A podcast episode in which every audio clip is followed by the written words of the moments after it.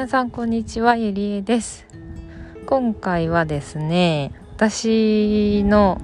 ただの嬉しい報告なんですけど えっと今私ですねオリジナルグッズ馬デザインのグッズを自分で作ってるんですけどそれがですね初めて手元に届いて嬉しいっていう 話です。でえっと今私が作ってるのはですねまあ、さっきも言った通り馬デザインの服なんですけど、まあ、なんでその服を作ろうと思ったかっていうとなんか海外でいろいろ馬グッズとかを見るにあたってなんかこう海外ってすごくこう本物の馬ではないけど馬デザインの何か例えばノートだったり文房具だったりペンだったりなんか子供用のシール帳だったりそういうなんか馬関連馬デザインのものっていうのが普通の本屋さんとかスーパーとか薬局とかに結構あるんですよね。でまあ私はいろいろそういうのを見て、まあ、生活の中で体験してみて結果的にそういうなんかヨーロッパは馬が身近だって言われますけれどもその馬が身近だっていうのはそういう馬グッズが身の回りにあるからこそ馬を身近に感じて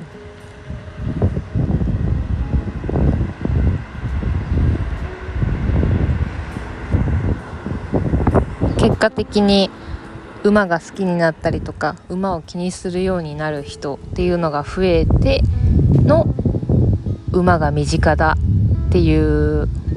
のじゃないのかなっていうのをすごく感じたんですよね海外生活で馬をこう馬に焦点を当てていろいろ見てみると。っていうのもあってそういえば日本にいた頃自分は小さい頃から馬好きでしたけど馬関連のものが街中にあるかって言ったらまあ98%ぐらいないですよね。たまになんかあのシールとかねそういう系だったらあるかもしれないですけど本当に自分が親しむ範囲のそれは物理的な範囲もですし金額的な範囲でも馬関連のものを入手することできなかったなと思って。なんかもっと乗馬用品とか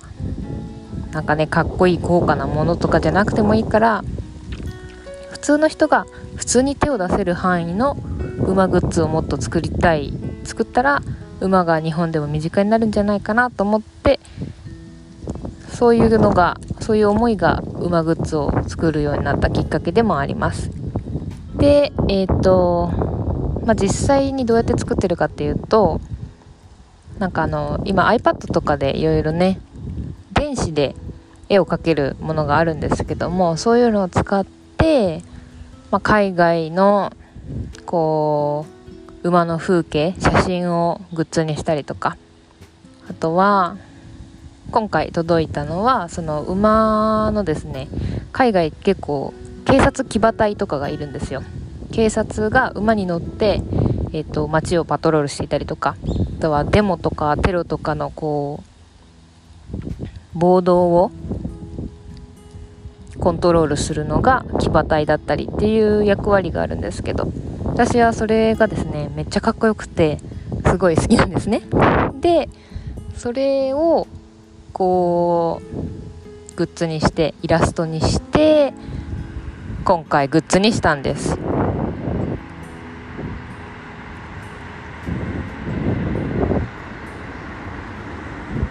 で、まあ、どんなものが届いたかっていうと今回はですね、えっと、イラストはバラバラなんですけども巾着と T シャツと,、えっとトートバッグとフードパーカーが届きました。で、まあ、せっかくこう実物で届いたので、まあ、このラジオだとこう見せるってことはできないんですけどもなんか Twitter とか Instagram あとは YouTube でちょっと動画も作ろうかなと思ってるのでまあ、興味ある人いたらぜひ見てください。で、まあ、もう一つの私のそのオリジナルグッズのこだわりとしては、えっと、男性も女性も使えるようなこうクールなデザインというかシンプルなデザインっていうのをちょっとそういうグッズがあったらいいなと思って作っているのでこう何て言うんでしょう。男性でも女性でもあんまりね気にせずシンプルに着れるグッズになってますのでよかったら見てみてください。ちょっと私も今から帰宅して届いた商品着てみたいと思いますので。はい今日はそんな感じで終わります。それでは。